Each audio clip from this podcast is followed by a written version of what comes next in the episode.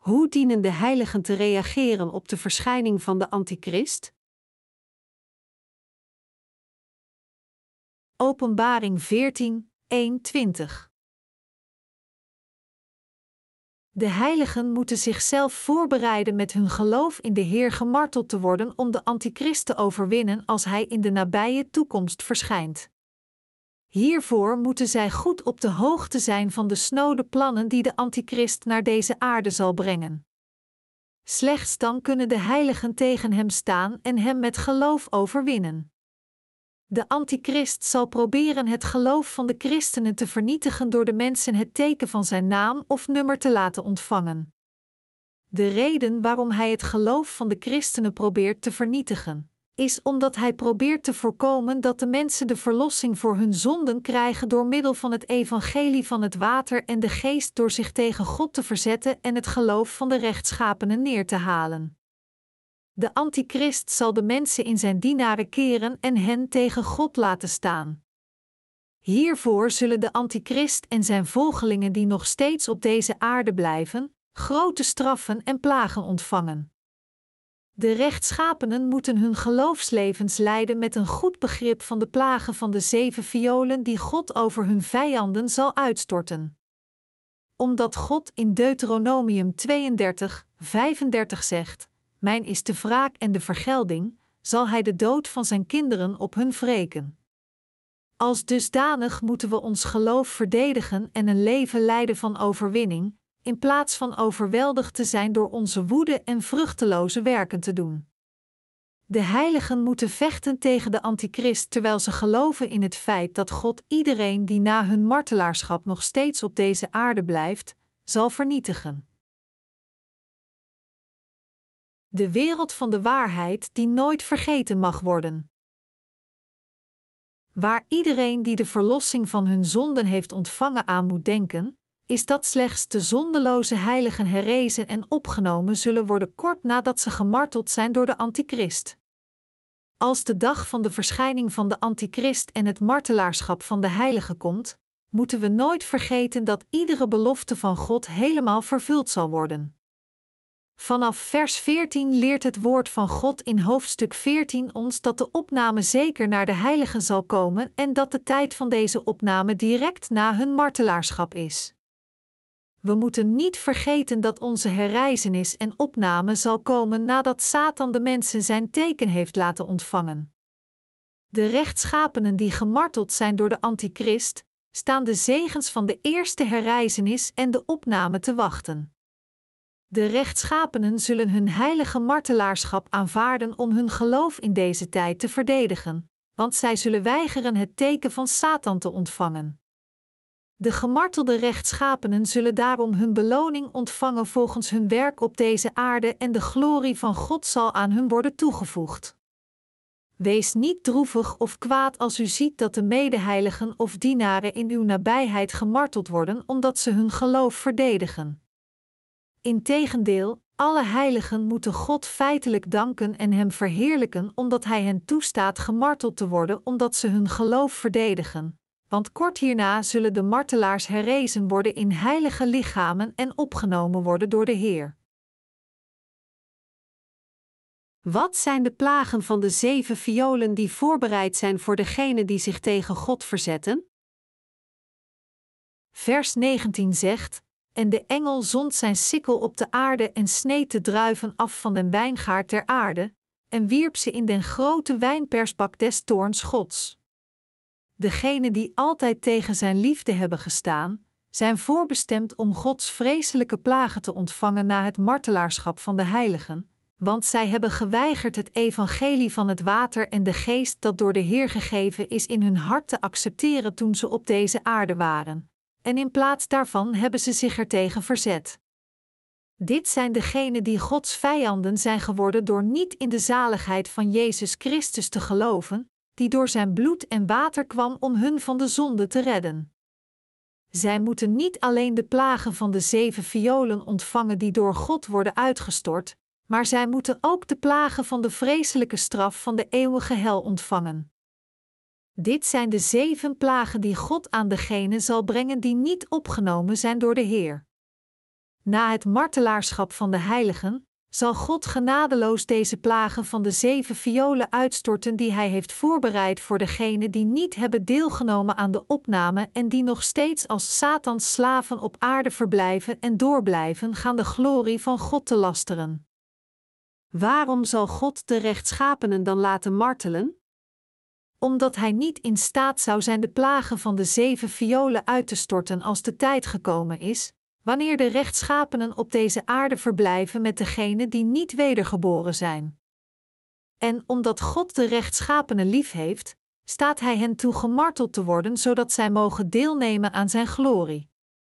Daarom laat God de rechtschapenen martelen voordat Hij de plagen van de zeven violen uitstort. En na de herrijzenis en opname van de gemartelde rechtschapenen, zal Hij deze plagen vrijelijk over de aarde uitstorten. Deze plagen van de zeven violen zijn de laatste plagen die God over de mensheid op deze aarde zal brengen. Het duizendjarige rijk en het gezag van de heiligen. Het tijdperk van het duizendjarige rijk zal beginnen als de Heer samen met zijn heiligen weer naar deze aarde afdaalt. Matthäus 5, 5 vertelt ons: Zalig zijn de zachtmoedigen, want zij zullen het aardrijk beerven. Als de Heer naar deze aarde terugkeert met de heiligen, zal het woord van Psalmen 37, 29, dat de rechtschapenen het land zullen erven vervuld worden. Wanneer de Heer dus naar deze aarde afdaalt met alle heiligen, zal Hij het gezag geven om deze aarde van hun te maken. Op dat moment zal Hij hen het gezag geven om over tien steden en nog vijf andere steden te regeren. De Heer zal deze aarde en alles wat erop is, hernieuwen als Hij terugkeert en Hij zal de heiligen vanaf dat moment voor duizend jaar met Hem laten regeren. Wat is dan de hoop waarmee de rechtschapenen van dit tijdperk moeten leven? Zij moeten leven terwijl ze hopen op de dag dat het koninkrijk van Christus op deze aarde gebouwd zal worden. Als het koninkrijk van de Heer naar deze aarde komt, zal er eindelijk vrede, vreugde en zegeningen welke voortvloeien uit zijn heerschappij op deze aarde zijn. Het zal ons aan niets ontbreken als we onder de heerschappij van de Heer leven, maar we zullen slechts in zijn boordevolle overvloed en perfectie leven. Wanneer het koninkrijk van de Heer naar deze aarde komt, zal alle hoop en dromen van de rechtschapenen vervuld worden. Nadat we duizend jaar op deze aarde geleefd hebben, zullen de rechtschapenen het eeuwige koninkrijk van de hemel binnengaan, maar zij die zich tegen God hebben verzet, zullen daarentegen in het meer van het eeuwige vuur en zwavel geworpen worden en eeuwig lijden, waarbij ze dag en nacht geen rust zullen vinden. De rechtschapenen moeten daarom in hoop leven en wachten op de dag van de Heer. De rechtschapenen moeten niet vergeten dat het martelaarschap, de herrijzenis, de opname en het eeuwige leven allemaal tot hun behoren. Houd dit woord van waarheid en hoop in uw hart en houd het standvastig vast. Tot op de dag van de terugkeer van de Heer zullen de rechtschapenen leven terwijl ze het evangelie van het water en de geest preken en hun hoop in het koninkrijk van de hemel plaatsen. De rechtschapenen hebben het gezag om voor altijd in het koninkrijk van God te leven en het gezag om het evangelie van het water en de geest op deze aarde te preken. Wat moeten de heiligen die in deze donkere tijd leven, doen? Het is erg duidelijk dat deze tijd een tijd van duisternis is en dat het steeds moeilijker wordt om in te leven. Als dusdanig moeten we het evangelie van het water en de geest preken aan de zondaars en hen voeden. Over de hele wereld moeten de rechtschapenen de liefde van God verspreiden en de verlossing van hun zonden die komt door het evangelie van het water en de geest dat gegeven wordt door Jezus Christus. Dat is wat de rechtschapenen nu moeten doen. Indien zij deze huidige kans zouden missen, zullen ze nooit meer de kans krijgen omdat het einde van deze wereld niet ver weg is, moeten we het evangelie van het water en de geest nog meer preken, en de verloren zielen met de hoop van het koninkrijk van God voeden. Dit is het goede ding dat de rechtschapenen moeten doen. In de huidige wereld zijn er velen die beweren in Jezus te geloven en de Heer te dienen terwijl ze niet het woord van het evangelie van het water en de geest hebben. Maar degenen die hun religieuze levens leiden zonder de echte waarheid, zijn valse profeten. Deze leugenaars zijn de bedriegers die slechts de materiële bezittingen van de gelovigen in de naam van Jezus uitbuiten. Wij hebben daarom medelijden met degenen die hun geloofsleven leiden terwijl ze door deze valse profeten bedrogen worden. Terwijl ze hun geloofsleven zonder het evangelie van het water en de geest leiden, zullen deze nominale christenen zondaars blijven en verder leven onder de vloek van de wet van God, ook al beweren zij dat zij in Jezus geloven.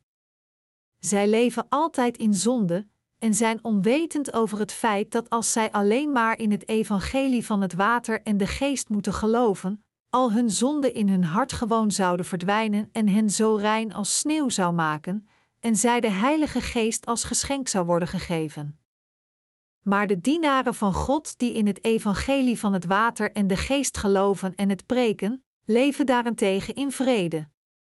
De dienaren van God en zijn volk verheugt zich over het evangelie van het water en de geest. Zij getuigen, door in een keer de zonden van de wereld op zich te nemen met zijn doopsel van Johannes, en door veroordeeld te worden voor deze zonde aan het kruis, heeft de Heer Jezus alle zonden van de wereld laten verdwijnen. Toen ik in deze zaligheid van de verzoening geloofde, waren al mijn zonden die zo zwaar op me drukten, ook verdwenen. Ik ben nu rechtschapen geworden. Met zulke getuigenissen geven de heiligen in Gods kerk glorie aan God. Degenen die dit geloof hebben, kunnen eindelijk hun hoop op de hemel hebben. De eerste herreizenis is een gebeurtenis die voorbehouden is aan de heiligen. Over niet al te lange tijd zal de Heer terugkeren naar deze aarde. In niet al te verre toekomst zal er iemand verschijnen die de antichrist zal worden en de rechterhand of voorhoofd van veel mensen bestempelen met zijn teken. Als deze tijd komt, moet u zich realiseren dat de tweede komst van de Heer, evenals als het martelaarschap, de herreizenis en de opname van de heiligen nabij is. Wanneer deze dag en uur gekomen is, moet u zich realiseren dat het een dag van vreugde is voor de heiligen, maar voor de zondaars die niet wedergeboren zijn, is het een dag van hun oordeel voor hun zonden. Alle heiligen zullen herrezen worden na hun martelaarschap en dan deelnemen aan het huwelijksmaal van het Lam met de Heer. Wanneer u en ik gemarteld zijn in deze tijd, zullen onze lichamen gauw herreizen en opgenomen worden. Het doet er niet toe wat er ook gebeurd is met de lichamen van de heiligen die ons zijn voorgegaan, of hun lichamen reeds tot stof zijn teruggekeerd of niet, of dat zij geen enkele vorm meer hebben. Het is geen probleem. Als deze tijd komt, zullen de heiligen niet in de zwakke lichamen van het heden herrezen worden, maar in volmaakte lichamen. De rechtvaardigen zullen dan in heilige lichamen herreizen en samen met de Heer voor altijd leven. Ook al wachten ons moeilijke tijden wanneer de antichrist opkomt en ons vervolgt, toch moeten we ons geloof in Jezus Christus verdedigen door in het woord van God te geloven waar we nu naar hebben geluisterd. We moeten ook niet vergeten dat we alle zullen deelnemen aan het martelaarschap van de heiligen, de eerste herreizenis en de opname, omdat u en ik geloven in het evangelie van het water en de geest. Nu moet u uw geloof in deze waarheid niet afvallig worden, maar een leven leiden dat tegen de antichrist vecht en hem overwint. Totdat deze dag komt, moeten we samen zijn met degenen die voor ons gered zijn door in de waarheid te geloven, ons aan het woord van God vasthouden en de Heer in geloof volgen. Zelfs nu zijn er veel leugenaars die de mensen bedriegen. Zelfs nu zijn er ontelbare mensen die als dienaren van Satan een vals geloof leren. Er zijn vooral veel leugenaars die de leer van de opname voor de verdrukking verdedigen en leren onder hun congregatie, terwijl ze de mensen ervan proberen te overtuigen dat zij niets te maken hebben met de grote verdrukking van zeven jaar. De Bijbel daarentegen verklaart duidelijk aan ons dat het martelaarschap van de heiligen en de opname iets na de eerste drieënhalf jaar van de verdrukking komt. Laat ons niet bedrogen worden door zulke leugenaars. Laat ons in plaats daarvan weten en geloven dat als de eerste drieënhalf jaar van de zevenjarige periode van de grote verdrukking voorbij zijn, we alle gemarteld zullen worden en kort daarna zullen herrijzen en tegelijk opgenomen worden. U moet daarom bij de valse profeten die leren dat zij niets met de grote verdrukking van zeven jaar te maken hebben, vandaan blijven. De ware heiligen geloven dat hun martelaarschap, herrijzenis en opname en het huwelijksmaal van het lam allemaal even na de eerste drieënhalf jaar van de verdrukking komen. Hoe moeten we dan allemaal leven in deze tijd? Inmiddels moet u zich gerealiseerd hebben dat als iemand in de Heer gelooft als de Verlosser, dat wil zeggen de Heer die naar deze wereld kwam, de zonde van de wereld met zijn doopsel van Johannes droeg, aan het kruis bloedde en van de dood herrees, de Heilige Geest als geschenk in het hart van deze gelovigen zal komen. U moet luisteren met uw oren en geloven met uw hart wat de Heilige Geest u zegt door Gods kerk en u moet in uw geloof in God aanwezig zijn. Alle heiligen moeten hun geloofsleven leiden dat geleid wordt door Gods kerk. Uit zichzelf kan niemand het evangelie van het water en de geest breken, noch het houden of dienen. Daarom is Gods kerk zo belangrijk zelfs voor de heiligen die reeds wedergeboren zijn. God heeft dus zijn kerk en zijn dienaren op deze aarde opgericht en door hun zal hij zijn lammeren bevrijden. Vooral Gods werken worden nog waardevoller en belangrijker als het einde der tijden ons nadert. En als dusdanig bid en hoop ik dat jullie een gelovig leven zullen leiden dat vervuld is van de Heilige Geest. Als het einde der tijden nadert, moeten de rechtschapenen nog harder werken om samen te komen, te bidden, troosten en elkaar te helpen en om voor de Heer te leven terwijl ze zich verenigen in een enkel hart en voor een enkel doel. God heeft het martelaarschap, de herrijzenis, opname en het eeuwige leven voor de heilige toegestaan. Laat ons alle het soort leven leiden dat tegen de antichrist vecht en hem overkomt en laat ons dan met zekerheid voor God staan. Halleluja!